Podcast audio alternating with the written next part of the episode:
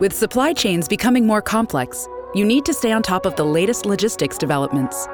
So, if you work with logistics, you need the Beyond the Box podcast from Maersk. It's the easy way to keep up to date with everything from digital disruption in logistics to the need for supply chain resilience in today's market.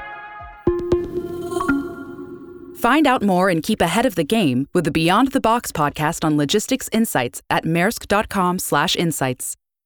森本武郎スタンバイ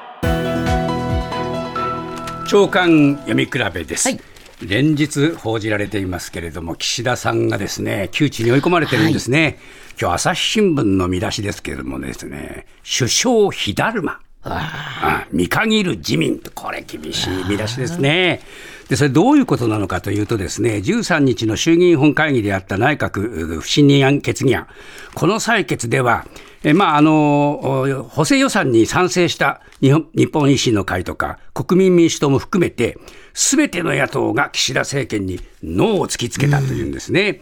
で、記者会見でもですね、えー首相は声を震わせて、えー自ら火だるまになって力を込めていくぞと、こう言ってたんですが、えー質疑のとなるとですね、えーその言葉とは裏腹に、事実の確認ということを何度も繰り返して、捜査の進展を待つ姿勢を強調したというんですね。で、記者団が再発防止策として政治資金規正法の改正とか、派閥解消に取り組むのかと決意を聞いたんだけれども、原因や課題が明らかになれば議論になることはあり得る。とね、まあ、こういう言葉を使うんですね。ですから、首相を支える立場であるはずの党の幹部の一人が、首相の会見は一体何が言いたいのかよくわからない会見だった。まあ、こういうふうに見限られちゃうわけですね。